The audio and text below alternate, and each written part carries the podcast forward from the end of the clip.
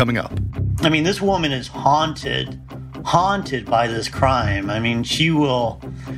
She still tells me she walks the floors at night and just thinks about her baby brother. For Vault Studios, I'm Will Johnson. You're listening to The Daily Crime. Early in the morning hours of May 10, 1980, over four decades ago, a 15 year old boy was shot and killed in Ohio. Recently, Brian Dugger, lead investigator for WTOL Channel 11 in Toledo, started looking into the case, and I'm joined by Brian on today's show. So, Brian, tell me about this young man, what we know about him and his last night alive. Yeah, Mark DeStefano was a uh, he was a 15 year old kid. He had gotten in trouble um, a couple days before for smoking in the boys' room at the uh, at his school, and there was a dance on the night of May 10th, and I guess it would have been May 9th because he actually ended up being killed on May 10th. But uh, so he was not allowed to go to the dance, but he was allowed to go to the after party. So I think what everybody said about Mark is that he was. Uh, just really a fun-loving guy who always had this big smile. He was the uh, jokester in the family. Um, he, was, he was a good looking kid. He was 15 years old. He had a long, curly hair, slight build, but apparently he had many older girls who really uh, took a liking to him. And just to get a sense of where this is taking place, uh, describe sort of his hometown and, and where, you know, is this a real rural location or what's it like then and now? Yeah, it's actually Jerusalem Township. It's a little east of it, technically a Toledo suburb, and it is very rural. I mean, there's a lot of uh, uh, cornfields out there. There's now a, uh, a metro park that is out there, and it looks a lot today like it did back then, just not real developed. So this last night, back in 1980, that Mark was seen alive. What what happens later that evening? Uh, at first, he's not able to go to the dance, but then he is out with friends later on. Right. They had kind of gone to a restaurant. They kind of met up with some friends, a couple girls, and uh, I believe it was two other girls and um, one of his friends. And they went to a restaurant. Then they ended up going back to this friend's house. And this this friend lives about a mile and a half from Mark's house, and they went back to his house. The girls eventually left, and then there ended up being three guys at the house at that point, and they were just hanging out. The parents, the parents were gone, and they were just hanging out around the kitchen table. Um, they got into the liquor cabinet, had a little vodka, and uh, we're just kind of telling stories the one guy said that he was going to stay there. Mark said that he wanted to walk home. Uh, the family had just gotten a German Shepherd. It was it was a puppy, and he said he wanted to go home to sleep with, you know, the puppy. And it was four thirty in the morning, and his friend Larry is just like Mark. You know, stay. It's really late. You know, there's other guys sticking around. I mean, just sleep for a couple hours, and then you can go home. Then, and he's like, I mean, he may have, uh, like I said, they're drinking vodka, so maybe he was a little tipsy, and he just kind of uh, went out the front door and like, nope, I wanna, I wanna go home. It's a short walk, and in that area of town, is no big deal for these guys, particularly back in 1980, to, you know, be walking one mile, two miles, three miles just to get between friends' houses. So. Uh, um, he just walked out the front door and he had to turn right on State Route 2, walk for about a mile and a half on that road, and his house was then about another quarter mile away. So it was about two miles altogether. What happens next, or what do we know about what happens to Mark? Well, at about 6 a.m., there was a, uh, a, a guy leaving his house on Brown Road, which is about a half mile past Mark's house and he had told me that he was he was used to that time of day to kind of keeping his eyes really peeled because sometimes a deer would run across the the road in front of him. And so he was kind of looking out for that but he saw something on the side of the road and it looked like somebody he, he could tell that it was a body of some type but he didn't know whether they're injured whether they're laying there. So he kind of rolled down his window and he said hey hey buddy you okay? And he could tell that the back of the head Um, this person, you could tell that this person had a significant injury to the back of his head, and he did not respond. So at that point, he kind of got out, looked at the body, and saw that the person was dead. He uh, went back home about a half mile away and, and, called the sheriff's department, and they came out. And uh, that body, unfortunately, was Mark DeStefano. And what could they tell, if anything, eh, or eh, eh, was there any evidence that they found, and what were the nature of his injuries? Mark's pockets were turned out, so it, it looked like it was some sort of robbery. And on one side of the road, there were two shells. It looked like from a, a 22 or a small caliber rifle. Um, and on the other side of the road, there were three more shells. So Mark was shot twice in the back and three times in the head.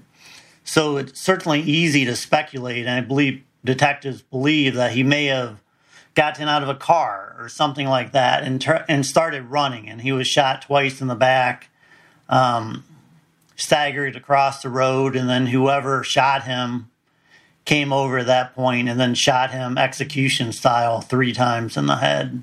Over the next months, years, uh, and, and, stop me if I'm jumping ahead too quickly here, but there weren't any uh, suspects identified. There are some rather strange stories, one involving uh, a family member of Mark overhearing something at a party, and then a killing spree uh, in the area that takes us down another path. Can we talk about both of those? Sure. Shortly after the killing, uh, Mark's uh, family name was Halka, uh, H A L K A, but his last name was actually Mark DeStefano, but his dad's name was Halka.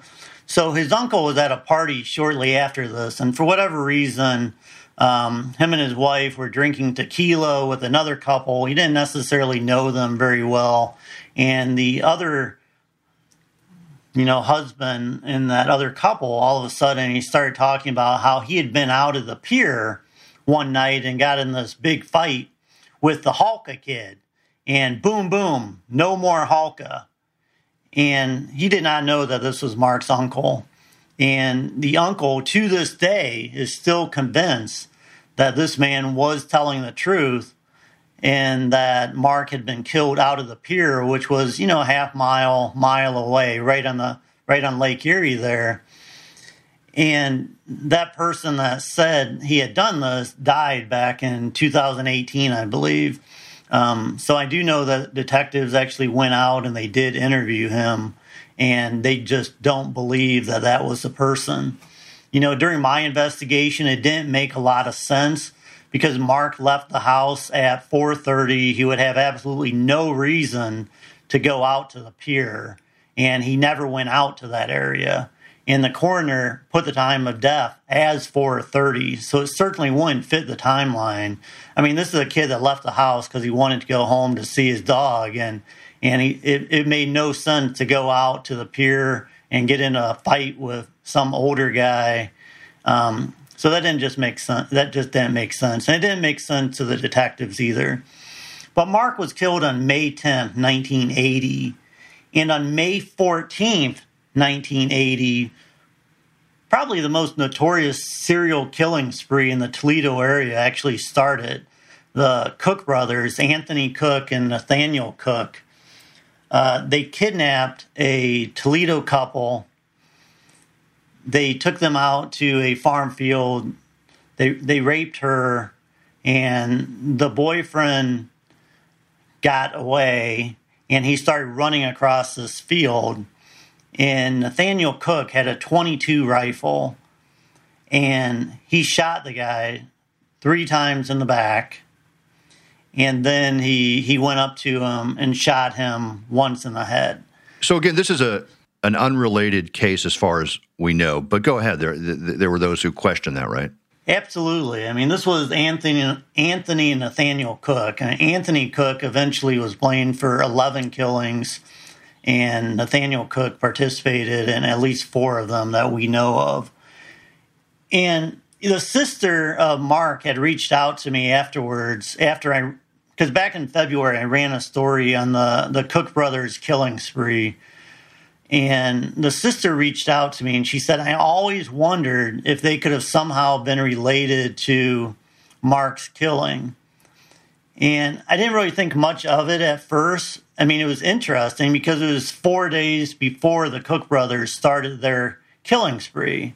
But the more I looked into it, it there really were a lot of similarities that kind of raised uh, red flags. I mean, the 22 caliber rifle uh, was used in both killings.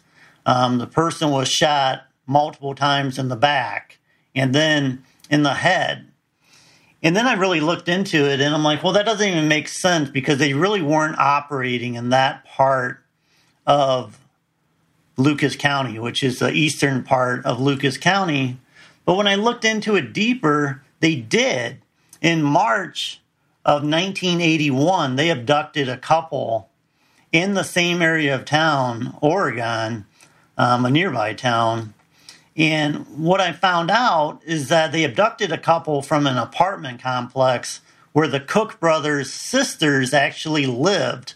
And the Cook brothers would often hang out in that area. And this apartment was a direct shot from where Mark would have been abducted if somebody picked him up on State Route 2. It was a direct shot straight down the road.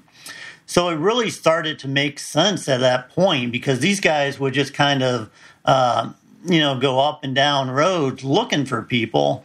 And the, the thing was that they would, you know, they would kidnap couples, but Anthony had also, uh, before they really started their killing spree, he had also abducted several girls and raped them. And the thing about Mark, if you're driving up behind him, he was a 15 year old kid with long, brown, curly hair. He's a really slight guy.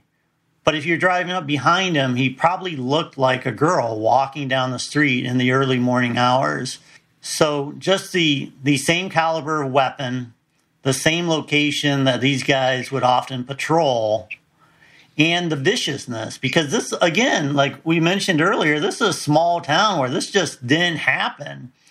I mean, Mark didn't have any money on him. They said if anything, he maybe had maybe two, three, maybe five dollars in his pocket. He certainly isn't a likely uh, robbery target. So the viciousness of it and the location just really raised red flags. So where has that all gone? Is that still a possibility in your mind? Or for investigators? Yeah, so when I looked into this case, you know, I interviewed the, the lead detective, and at that point, he showed me a report that, you know, Frank Stiles had actually, because he really did believe that the Cook brothers were likely behind Mark's killing. And he sent them a pretty, a really detailed report saying this is what you need to test and you i know that we have a really good bullet from the may 14th killing. Uh, the person killed in that case was tommy gordon and they they got a really good bullet from that scene. And frank's like you need to test that bullet to the bullets pulled from mark. And because of our investigation they did. I mean they compared um, at least the casings from Mark's killing and the casings found at the other murder scene. And unfortunately, they've they've told us that those casings did not match. Um, we have asked for that report. Uh, more indicate uh, more. Uh, basically, I mean, the sister more than anybody really wants that report, and so they haven't really been forthcoming in providing that. Um, so they said that they tested it and it wasn't a match, but I do not have 100% certainty that that is completely accurate. Yeah, it sounds to me like, eh, eh, at least in your mind, you haven't closed the door on that on that connection. No, and because this was 40 years ago. I mean, look, it, it, it's hard to keep evidence over that period of time. So, is it possible that this really good bullet they had from the Tommy Gordon case has been lost over time? Certainly. And I don't even think you could really blame police for that because, I mean, the evidence room in, in Toledo at multiple points they had they had different flooding. Um, so I don't know what happened, and I'm just not real convinced at this point that everything has been tested that needs to be tested. In the meantime, uh, family members of Mark DiStefano have passed away, and, and his sister, I believe, is one person you've kept in touch with. Tell me about what's going on today with family members who are, who still remain. Well, that's the interesting thing. There's basically one family member who remains, and that is Angela, who brought this case to me. And the whole family, in general, it's just it's just tragic. I mean, one tragedy after another in this family. You know, Mark was killed back in 1980. A sister died of cancer. Um, the father died. Uh, the the brother died of a massive heart attack. Um, grandchildren have died. The mother recently died. And the only thing the mother ever wanted was answers in Mark's case. So at this point, that's kind of Angela's, I mean, it's her sole goal in life, really, at this point. And I mean, this woman is haunted, haunted by this crime. I mean, she will she still tells me she walks the floors at night and just thinks about her baby brother and just wants answers. And she's just completely consumed by this because this is all she really has left at this point in her life. I mean, all of her family is gone and she just wants answers in this case.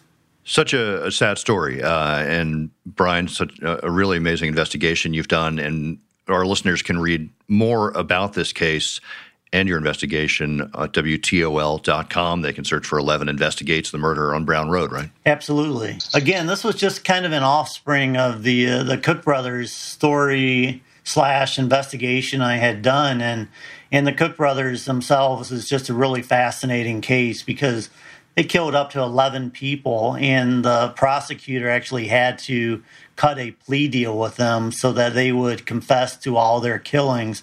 And the result of that plea deal is that Nathaniel Cook, after 20 years in prison, he is now walking the streets of Toledo as a free man. One of two brothers who admitted to stalking, raping, and killing young women in the 80s is a free man tonight. Nathaniel Cook was released today after an emotional court hearing. Well, Cook will now go into a work release program. We're told that he's already interviewed for a job at Goodwill Industries, and Cook plans to live with his sister as well as get a driver's license. Reaction to all this from Sandra Rawlings, a survivor of one of Cook's attacks. Uh, I'm disappointed he needs to be in needs to be in prison for the rest of his life. And in court today, Judge Jennings said that uh, she tried to find a legal basis to prevent Cook's release. She couldn't find one. All right, Brian Dugger, thank you so much for talking to us. We appreciate it. Absolutely. Thanks for listening to the Daily Crime. We're here every weekday, Monday through Friday. Be sure to subscribe to the show and give us a great review if you like what you hear. And if you'd like to learn more about the show and Vault Studios, check out our Facebook group, Inside the Crime Vault.